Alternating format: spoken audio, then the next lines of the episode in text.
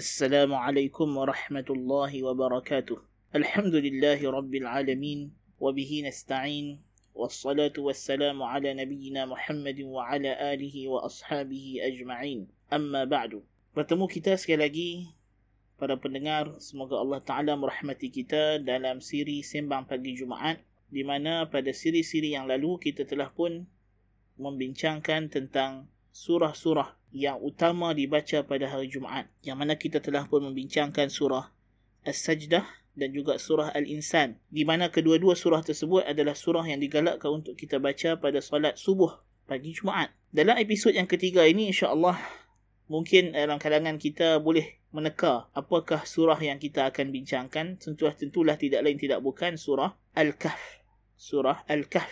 Kerana surah Al-Kahf ini adalah di antara surah yang telah datang galakkan daripada Nabi SAW untuk kita membacanya pada hari Jumaat sama ada malam maupun siangnya. Sehingga para ulama mazhab kita Syafi'i radhiyallahu taala ya, para ulama mazhab Syafi'i mengatakan digalakkan kita membaca tidak kurang daripada tiga kali surah ini dalam hari Jumaat sama ada malam ataupun uh, siangnya. Dan digalakkan kita bersegera membaca surah ini pada selepas subuh. Uh, itu lebih utama. Dan boleh juga kita mula membacanya sejak daripada malam hari Jumaat lagi. Jadi ini adalah surah yang ketiga insya-Allah kita akan bincangkan dalam episod ini iaitu surah Al-Kahf. Apakah nama surah ini? Tidak lain tidak bukan Al-Kahf. Dan disebut juga dengan nama surah Ashabul Kahf. Al-Kahf maksudnya adalah gua. Kenapa surah ini dinamakan dengan surah Al-Kahf ataupun surah Ashabul Kahf? Tidak lain tidak bukan kerana disebutkan di dalam uh, surah ini peristiwa atau cerita tentang golongan pemuda yang lari bersembunyi di dalam Al-Kahfi, dalam gua yang mana mereka melakukan perkara ini untuk menyelamatkan akidah mereka, untuk menyelamatkan iman mereka daripada difitnah, diuji oleh golongan musyrikin. Yang mana ini merupakan satu tindakan atau amalan yang sangat mulia yang disebut sebagai al-firaru bid-din, melarikan diri menyelamatkan agama. Ini merupakan satu uh, amalan yang sangat agung dalam uh, Islam. Surah ini diturunkan di Makkah Al-Mukarramah, yakni sebelum hijrah Nabi SAW dan jumlah ayatnya ialah 110 ayat. Dari segi susunannya dalam mushaf, ianya adalah surah yang ke-18. Manakala dari segi tertib penurunannya, ia adalah surah yang ke-69. Dari segi peristiwa penurunan uh, surah ini telah disebutkan bahawa golongan musyrikin yakni musyrikin Mekah telah meminta bantuan daripada golongan Yahudi di Madinah untuk mendapatkan soalan-soalan untuk menguji Nabi SAW. Jadi di antara soalan yang disuruh tanya oleh pendeta ataupun ulama Yahudi kepada Nabi SAW ialah berkenaan dengan Zulqarnain dan berkenaan dengan Ashabul Kahf dan juga berkenaan dengan Ar-Ruh. Ini adalah tiga soalan yang diajukan oleh orang musyrikin Mekah kepada Nabi SAW di mana mengikut golongan Yahudi jikalau Nabi SAW boleh menjawab perkara ini maka dia adalah Nabi. Maka terbukti Allah Ta'ala menurunkan surah Al-Isra yang terkandung di dalamnya satu ayat dalam surah Al-Isra berkenaan dengan ruh وَيَسْأَلُونَكَ عَنِ الرُّوحِ قُلِ الرُّوحُ مِنْ أَمْرِ رَبِّي Mereka bertanya kepadamu, wahai Muhammad, berkenaan dengan ruh, maka katakanlah ruh itu adalah urusan Tuhanku dan tidaklah kamu diberikan ilmu berkenaannya melainkan sedikit. Dan dalam surah Al-Kahf, Allah menceritakan tentang Ashabul Kahf dan juga peristiwa perjalanan Zulqarnain. Adapun dari segi maksud surah ataupun maudhu' ataupun isu besar surah ini, ialah untuk menjelaskan metodologi atau cara-cara yang betul dalam kita menghadapi ataupun kita memberikan reaksi kita kepada fitnah. Yang dimaksudkan fitnah di sini adalah ujian pancaroba. Dan Allah Subhanahu wa taala dalam surah ini telah memberikan kita beberapa contoh peristiwa untuk menunjukkan bagaimana situasi seorang mukmin yang benar apabila dia menghadapi satu fitnah ujian pancaroba yang boleh mencabar keimanan dan agamanya so apakah tindakan yang patut dia lakukan. Dan fadilat surah ini banyak tuan-tuan dan juga perempuan yang mendengar. Iaitu di antaranya telah sabit daripada hadis Nabi sallallahu alaihi wasallam riwayat Imam Muslim bahawasanya sesiapa yang mem- yang membaca ataupun menghafaz 10 awal daripada ayat surah Al-Kahfi ini maka dipelihara daripada fitnah Ad-Dajjal. Dan sebagai riwayat lain pula mengatakan 10 ayat yang akhir daripada surah Al-Kahf. Dan datang fadilat yang khusus membacanya pada hari Jumaat daripada Abi Sa'id Al-Khudri radhiyallahu an. Bahwasanya Rasulullah sallallahu alaihi wasallam menyatakan barang siapa yang membaca surah Al-Kahf pada hari Jumaat maka diterangkan ataupun diberi kepadanya cahaya di antara dua hari Jumaat.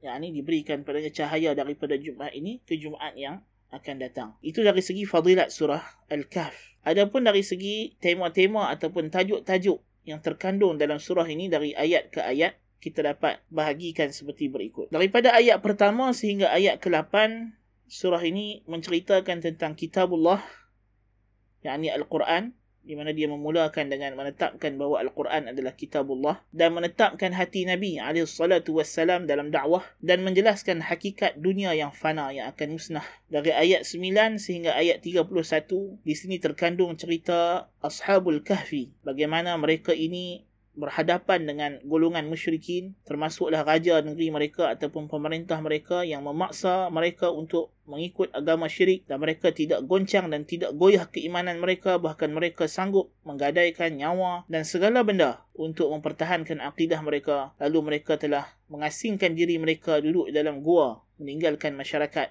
demi menyelamatkan iman mereka. Ayat 32 sehingga 44 kita dapati di sini Allah Subhanahu Wa Taala memberikan kita satu peristiwa berkenaan dua orang lelaki yang mempunyai kebun. Ha, di mana seorang itu mempunyai kebun yang subur ha, kemudian dia lupa daratan dan menjadi ragu-ragu dan syak akan hari akhirat. Manakala rakannya seorang lagi yang ada kebun bersebelahan dengannya adalah orang yang beriman bertakwa menasihatinya supaya tidak tergoda dan terpengaruh dengan fitnah harta So di sini pada ayat 32 hingga 44 terkandung padanya penerangan Allah Ta'ala kepada kita tentang bahaya ujian harta benda sehingga boleh melalaikan kita daripada akhirat. Manakala ayat 45 hingga 46 di sini Allah Subhanahu wa taala menegaskan kepada kita nilai-nilai hakiki yang kekal sehingga hari kiamat. Manakala ayat 47 hingga 49 tersemat padanya beberapa peristiwa gambaran tentang hari kiamat manakala ayat 50 hingga 53 Allah Taala mengingatkan kita sekali lagi tentang iblis bagaimana dia telah menggoda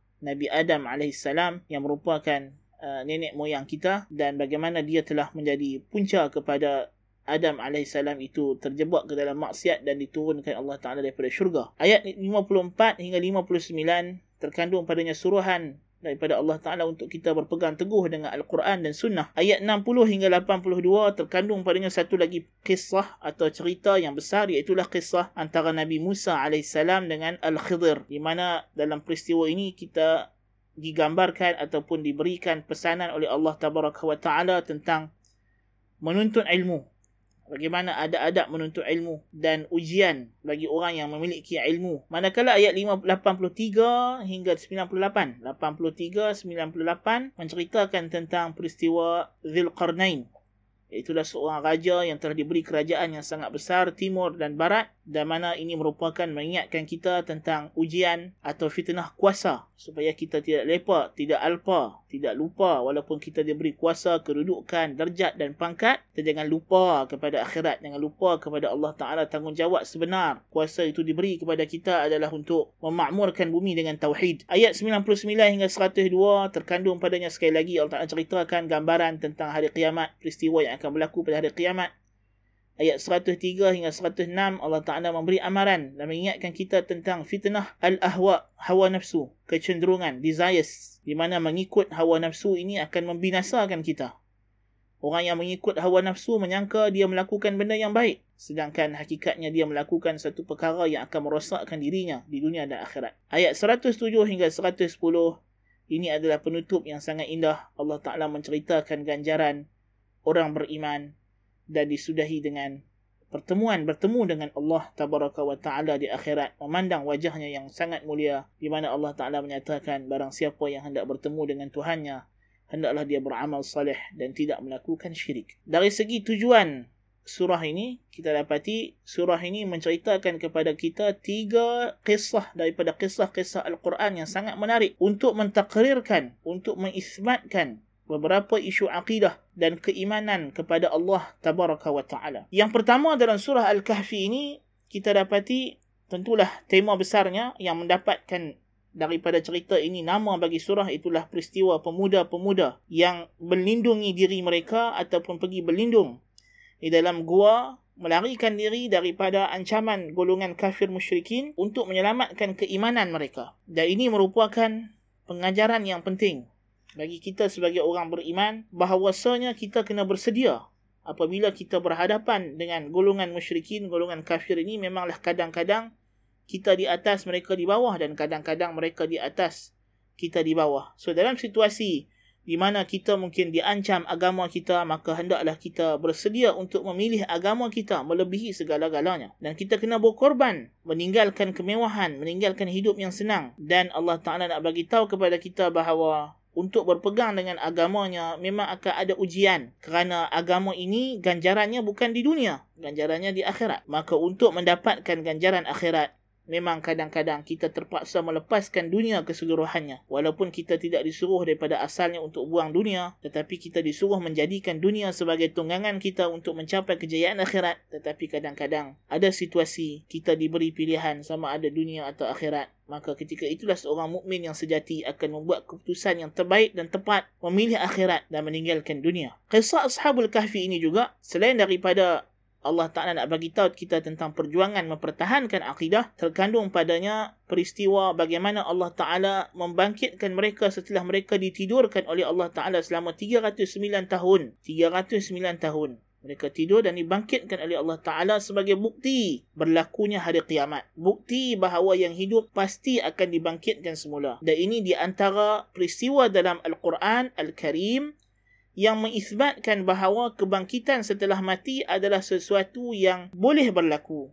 Bukan sekadar kerana ia boleh dari segi anggaran akal, bahkan ia peristiwa yang pernah berlaku dalam sejarah manusia. Maknanya peristiwa orang mati hidup balik bukanlah benda yang mustahil. Bahkan ianya pernah berlaku dalam sejarah manusia. Maka golongan yang masih mengingkari hari akhirat sebenarnya golongan yang sangat-sangat tidak logik bagaimana mereka mengingkari perkara yang hakikatnya telah pun berlaku dan pernah berlaku. Jadi atas alasan apa mereka nak mengatakan hidup semula setelah mati ini tidak logik. Sedangkan Allah Ta'ala menceritakan dalam Al-Quran sejumlah kisah dalam surah Al-Baqarah dan dalam surah Al-Kahfi ini. Bagaimana Allah menghidupkan semula orang yang telah mati. Kisah kedua yang terkandung dalam surah Al-Kahfi ini ialah kisah Nabi Musa AS bersama dengan Al-Khidir. Dan tentulah Khidir ini terdapat perbincangan dalam kalangan ulama adakah dia seorang nabi ataupun dia seorang wali. Ala kulli hal kita tidak mahu masuk kepada perbincangan tersebut tetapi yang penting disifatkan Khidir ini sebagai seorang hamba Allah yang salih. Di mana Allah Subhanahu wa taala menyuruh Nabi Musa alaihissalam pergi menuntut ilmu dengan Al-Khidir setelah mana dia ditanya oleh Bani Israel adakah lagi orang yang lebih alim daripada kamu wahai Musa maka Musa mengatakan tidak ada akulah yang paling alim kerana Musa menyangka bahawa dia adalah Rasulullah ulul azmi rasul yang besar dan diberikan wahyu oleh Allah maka dialah yang paling berilmu tapi Allah Taala beritahu kepada Nabi Musa alaihissalam tidak itu bukan caranya. Kok mana pun engkau tetaplah makhluk. Ha, maknanya setiap makhluk ini mesti ada makhluk lain yang lebih mengetahui. Walaupun dari segi derajat dan ilmu yang dimiliki oleh Musa alaihissalam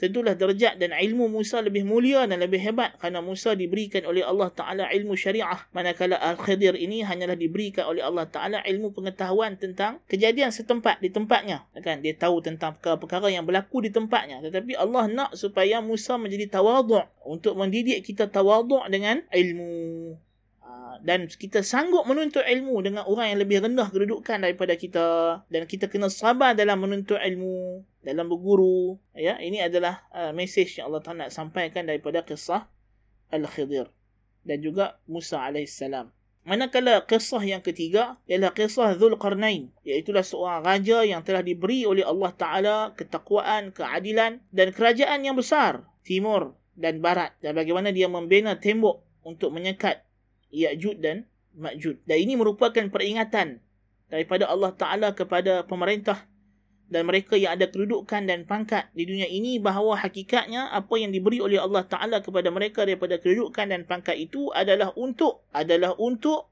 memakmurkan bumi Allah dengan tauhid untuk menegakkan hukum Allah tabaraka wa taala. Lihat bagaimana Zulkarnain yang lebih hebat kerajaannya daripada seluruh raja-raja yang pernah ada di muka bumi ini. Bagaimana dia begitu takwa dan menggunakan segala kekuatan dan juga kekuasaan yang Allah beri kepadanya untuk menebarkan dan menegakkan kalimah la ilaha illallah. Tiada ilah yang hak kecuali Allah. Tuan-tuan dan perempuan sedang pendengar dirahmati Allah Ta'ala.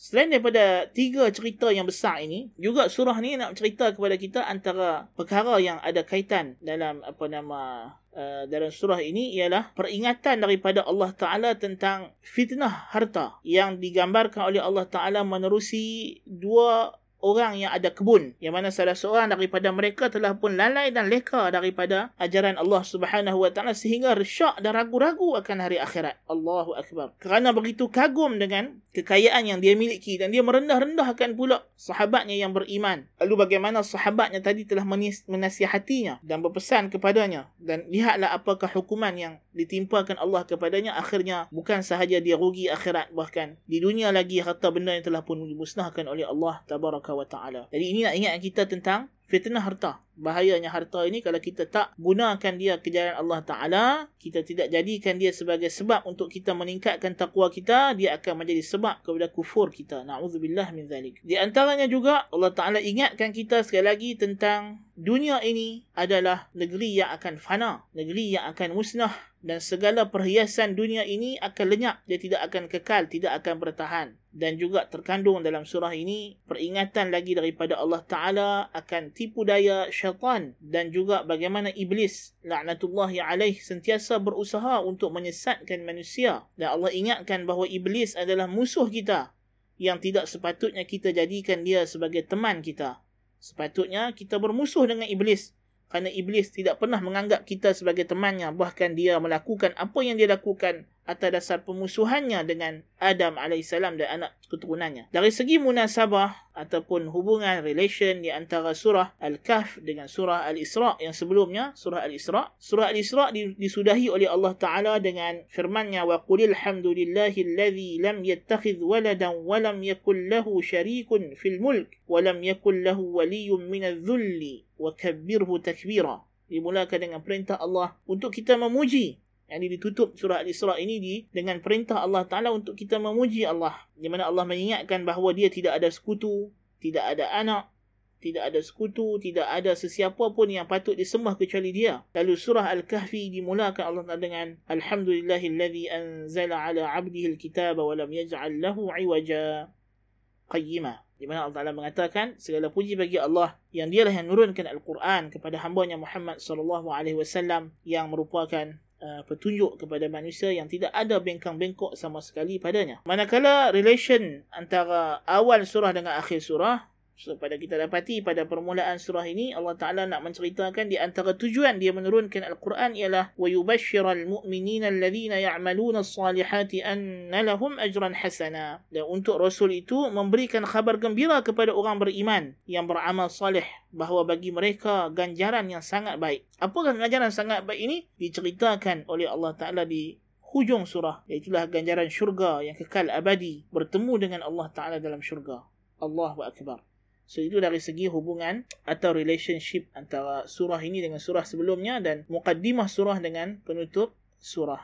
Kemudian kita nak menelusuri beberapa potong ayat daripada surah ini dan kita nak melihat pengajaran daripada uh, apa nama ayat-ayat ini. Itulah macam biasa kita tidak lakukan tafsir surah tapi lebih kepada nak menghayati beberapa mesej utama surah ini. Antaranya firman Allah Ta'ala Inna ja'alna ma'ala al-ardi zinatan laha linabluwahum ayyuhum ahsanu amala. Sesungguhnya kami jadikan apa sahaja yang ada di atas muka bumi ini perhiasan baginya Perhiasan bagi bumi.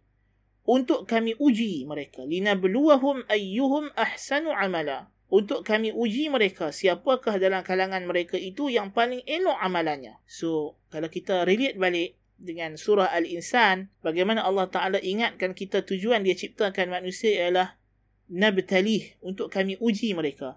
So Allah tegaskan lagi dalam surah Al-Kahfi ini, Allah ciptakan perhiasan di atas muka bumi ini, kesenangan, kemewahan yang ada di atas muka bumi ini adalah linabluwahum untuk kami uji mereka. So kita diciptakan di dunia ini untuk diuji. Jadi pada ayat ini sebenarnya kalau kita nak tadabbur, kita nak perhati betul-betul, dah banyak orang yang tertipu dengan dunia dan perhiasannya. Kerana mereka hanya melihat zahirnya tanpa melihat hakikat batinnya. Mereka bersahabat dengan dunia seperti haiwan ternakan. Nas'alullah al-afiyah. Mereka hanya mengikut hawa nafsu dan kelazatan diri mereka sendiri tanpa mereka mengetahui hakikat mereka di dunia ini adalah linabluwahum untuk kami uji mereka. Dunia tempat ujian. Kerana lupa akan hakikat ini, ramai orang hanyut dengan kemewahan dunia. Dan kerana lupa tentang hakikat ini, ramai orang yang menjadi sesat apabila dia mendapat Pancaroba dalam hidupnya di dunia. Dia mempersoalkan kenapa Tuhan bagi dia susah sekian-sekian. Dia lupa bahawa dunia ni memang untuk dia diuji oleh Allah Tabaraka wa Ta'ala. Kemudian di antara potongan ayat juga yang kita nak ambil ialah firman Allah Ta'ala إِذْ أَوَلْ فِتْيَةُ إِلَى الْكَهْفِ فَقَالُوا رَبَّنَا آتِنَا مِنْ لَدُنْكَ رَحْمَةً وَهَيِّئْ لَنَا مِنْ أَمْرِنَا رَشَدًا Ingatlah ketika mana sekumpulan orang muda yang pergi berlindung dalam sebuah gua. Lalu mereka berkata wahai Tuhan kami berilah kepada kami daripadamu belas kasihan. Dan siapkanlah untuk kami daripada urusan kami ini bimbinganmu ya Allah. Subhanallah. Pada ayat ini tengok golongan yang melarikan diri mempertahankan agama Allah ini siapa? Siapakah mereka? Al-fityah anak-anak muda remaja golongan remaja golongan pemuda. Yang mana mereka ini melarikan diri mereka meninggalkan kemewahan hidup dunia demi untuk menyelamatkan akidah mereka. Jadi sebab itulah kata para ulama tafsir ayat ini sangat jelas menyatakan tentang suruhan untuk kita lari menyelamatkan agama, berhijrah meninggalkan keluarga dan anak pinak, sahabat dan teman handai, tanah air dan harta kerana menyelamatkan agama. Apabila perkara-perkara yang kita ada tadi telah menjadi ancaman kepada agama kita, ancaman kepada iman dan akidah kita dan Nabi SAW telah memberi peringatan bahawa di akhir zaman nanti sebaik-baik harta seorang mukmin itu ialah sekawan kambingnya yang dia bawa pergi ke dari satu lembah ke satu lembah dari satu gunung ke satu gunung melarikan dirinya untuk menyelamatkan agama daripada fitnah dunia. Hadis dalam sahih al-Bukhari. Jadi menunjukkan bahawa ayat ini ataupun mesej yang terkandung dalam surah al-kahfi ini sangat relevan dengan peristiwa yang akan berlaku pada hari Jumaat iaitulah hari kiamat di mana kita hidup di akhir zaman sebab itu Nabi kata surah Al-Kahfi ini akan menyelamatkan kita daripada fitnah Dajjal. Kalau kita faham mesejnya. Nabi SAW telah berpesan kepada kita. Barang siapa yang mendengar tentang kedatangan Dajjal. Maka hendaklah dia menjauhkan diri. Hendaklah dia melarikan diri daripada Dajjal. Karena kata Nabi ada golongan yang pergi mendekati Dajjal. Kerana hendakkan habuan dunia makan dan minum akhirnya mereka terfitnah dengannya dan menjadi pengikutnya. Nas'alullah al-afiyah. Ini kita kena hati-hati. Di akhir zaman ini banyak ujian banyak godaan. Ramai orang telah menggadaikan agamanya. Nabi SAW telah bersabda badiru bil a'mali fitanan ka qita'il laylil muzlim Segeralah kamu beramal dengan amalan salih sebelum tibanya ujian pancaroba yang melanda bagaikan malam yang gelap gelita. Apa yang berlaku ketika datang ujian itu kata Nabi, yusbihur rajulu fihi mu'mina wa yumsi kafira. Ada orang yang pagi-paginya mukmin, petang-petangnya kafir. Allahu akbar. Wa yumsi mu'mina wa yusbihu kafira. Dan petang-petangnya kafir, pagi-paginya mukmin. Apa yang berlaku? Kenapa jadi macam itu? Pagi mukmin, petang kafir petang mukmin pagi kafir apa yang dah jadi? Nabi kata yabi'u dinahu bi'aradin min ad-dunya. Dia menjual agamanya untuk mendapatkan sekelumit habuan dunia yang akan musnah. Allahu akbar. Sebab tu kita kena perhatikan. Dan kita tengok apabila golongan remaja ini pemuda ini sanggup lari meninggalkan dunia meninggalkan kemewahannya masuk ke dalam gua apa Allah Taala kata إنهم فتية آمنوا بربهم وزدناهم هدى Sesungguhnya mereka adalah fityatun golongan muda, anak muda, remaja yang beriman dengan Tuhan mereka. Lalu kami tambahkan kepada mereka hidayah. Kami tambahkan keimanan mereka. Warabatna ala qulubihim.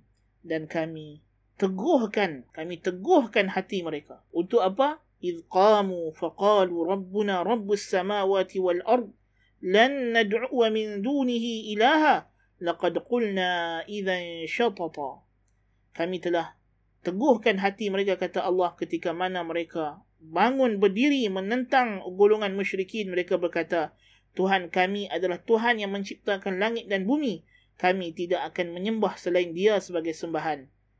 Kerana jikalau kami menyembah selain dia sebagai sembahan, kami telah mengucapkan satu perkataan yang karut marut yang tidak ada kebenaran sama sekali. Maknanya, tengok bagaimana anak muda ini. Anak muda, golongan anak muda. Kita rasa bangga, Alhamdulillah, podcast kita ini, Rationalist Orthodox, kebanyakan yang follow, kebanyakan yang mendengar, ialah anak muda. So, episod kali ini, Alhamdulillah, kita datang kepada surah yang menceritakan tentang anak muda tentang golongan remaja. Golongan yang kita kata mereka ini golongan yang yang fresh yang masih lagi diberikan kekuatan oleh Allah Subhanahu wa taala. Pada mereka lah tergalas tanggungjawab untuk menyebarkan agama sebenarnya. Bukan kita menafikan peranan golongan tua bukan kita nak menafikan peranan golongan yang telah melepasi usia remaja. Mereka juga ada peranan mereka adalah pemimpin mereka adalah pembimbing. Tetapi anak muda adalah golongan yang menjadi harapan untuk masa depan agama. Rasulullah sallallahu alaihi wasallam. Memang betul sahabat-sahabat Nabi yang besar-besar yang utama daripada kalangan orang dewasa seperti Abu Bakar dan Umar. Tetapi ramai juga golongan anak muda. Dan mereka lah yang menjadi tulang belakang kejayaan dakwah Nabi alaihi salatu wasallam jadi ini kita kena ingat. Kena jaga sebagai anak muda. Kita jangan ingat usia kita masih muda masih panjang. Tidak tidak tidak hidup di dunia ini Tuhan cipta kita untuk diuji dan kita dicipta oleh Allah Taala untuk kita mendedikasikan nyawa kita, kehidupan kita untuk agama Allah Subhanahu wa taala. Kalau kita menyahut panggilan Allah Taala ini, kita dedikasikan segala apa kemampuan yang Tuhan bagi kepada kita untuk memperjuangkan agamanya, maka Allah Taala akan tambahkan hidayahnya kepada kita. Dan kita jangan takut kerana Allah akan bantu. Allah akan ikat hati kita untuk cekal di atas agamanya. Yang penting, yang penting kita kena bertindak. Kita kena gunakan nikmat, hidayah, irsyad yang Allah Ta'ala bagi. Kekuatan tubuh badan kita, pendengaran, penglihatan, kecerdikan akal. Untuk kita tadabur Al-Quran, untuk kita faham suruhan Allah, untuk kita beramal dengan sunnah-sunnah Rasulullah SAW dan kita lawan kebatilan. Maka ketika itu kita jangan risau, jangan takut. Allah Ta'ala akan jaga Allah Ta'ala akan pelihara. Lihatlah Ashabul Kahfi. Tuhan preserve mereka 300 tahun lebih. Dan Tuhan jadikan mereka sebagai satu tanda ayat bukti kekuasaannya untuk menjadikan sebab orang beriman lebih ramai lagi. Allahu Akbar. Ini kurniaan yang cukup besar daripada Allah Ta'ala kepada golongan Ashabul Kahf. Mereka tak buat apa pun. Tetapi dengan mereka tidur dalam gua tersebut, kemudian mereka dibangkitkan mereka telah menjadi sebab untuk terungkainya satu isu yang besar yang berlaku pada zaman mereka bangkit itu iaitulah pertikaian tentang hari akhirat. Adakah yang hidup nanti ialah ruh sahaja ataupun ruh dan jasad? Dengan dihidupkan mereka itu maka Allah Taala telah menjelaskan kepada golongan mukminin di zaman yang mereka hidup tersebut bahawa kebangkitan akhirat berlaku dengan ruh dan jasad. Dan dia menjadi dalil keimanan kepada hari akhirat. Betapa mulianya mereka ini. Kerana mereka lari diri mereka daripada fitnah mereka sanggup menyelamatkan akidah mereka dengan mengorbankan kesenangan dunia mereka, Allah angkat kedudukan dan derajat mereka. Bukan sahaja mereka, bukan sahaja mereka. Bahkan Allah Ta'ala kata, وَكَلْبُهُمْ بَاسِطٌ ذِرَاعَيْهِ بِالْوَصِيدِ Dan anjing mereka, anjing mereka pun Tuhan sebut. Allahu Akbar. Kata ulama, kalau inilah kedudukan yang diperoleh oleh seekor anjing, kerana dia menjadi penjaga kepada orang mukmin. Apatah lagi manusia yang bersahabat yang berteman dengan orang beriman. Bagaimana kedudukan mereka akan diangkat oleh Allah Subhanahu wa taala. Anjing ini Tuhan muliakan dia kerana dia merupakan yang menjaga sehingga ceritanya tersebut oleh disebutkan oleh Allah Subhanahu wa taala dalam al-Quran. Dan kita kenang anjing ashabul kahfi ini sebagai yang telah menjaga orang beriman. Allahu akbar kalau itu anjing, haiwan yang secara ciptaannya Allah Ta'ala ciptakan anjing ni sebagai binatang yang kotor, binatang yang najis. Tetapi ada kegunaannya. Dan jikalau dia seekor anjing yang najis, Allah Ta'ala boleh cerita tentang dia dengan bentuk pujian. Kerana dia menjaga orang beriman. Kalau kita jaga agama Allah bagaimana? Kalau kita manusia menjaga agama Allah bagaimana? Kalau kita menjaga orang-orang yang beriman, kita menjaga pejuang-pejuang agama Allah Ta'ala daripada mudarat dan mara bahaya. Bagaimana Allah Ta'ala akan bantu kita dan tolong kita. Allahu Akbar. Allahu Akbar. So ini di antara potongan ayat yang anda rasa surah ini memang panjang. Ha? Tapi ini sedikit daripada potongan ayat yang anda nak ambil sebagai pengenalan ataupun mesej utama surah ini supaya kita lebih menghayati surah ini mudah-mudahan pada hari Jumaat hari ini kita akan membaca surah Al-Kahfi dengan lebih kefahaman berbanding sebelum-sebelumnya ditingkatkan lagi keimanan dan kefahaman kita berkenaan dengan surah ini jika sebelum ini mungkin kita hanya baca begitu sahaja mudah-mudahan dengan pagi ini kita dah dengar penjelasan kita dah faham apakah mesej yang terkandung dalam surah Al-Kahfi ini walaupun sedikit daripadanya Mudah-mudahan ia membantu kita untuk meningkatkan kadar tadabbur dan penghayatan kita terhadap tilawah kita dan saya memohon kepada Allah Subhanahu wa taala untuk memberkati saya dan juga pada pendengar semua. Mudah-mudahan kita sentiasa dalam bimbingan, naungan dan juga taufik daripada Allah Subhanahu wa taala. Semoga Allah jaga pelihara kita, iman kita dan meneguhkan kita di atas agamanya, di atas tauhid yang hak, di atas sunnah Nabi alaihi salatu wassalam. Sehingga kita bertemu lagi pada rancangan yang akan datang. Qultu lakum ma sami'tum. Subhanakallahumma wa bihamdika. Ashhadu an la ilaha illa anta. Astaghfiruka wa atubu ilaik wa sallallahu ala nabiyyina muhammad wassalamu alaikum warahmatullahi wabarakatuh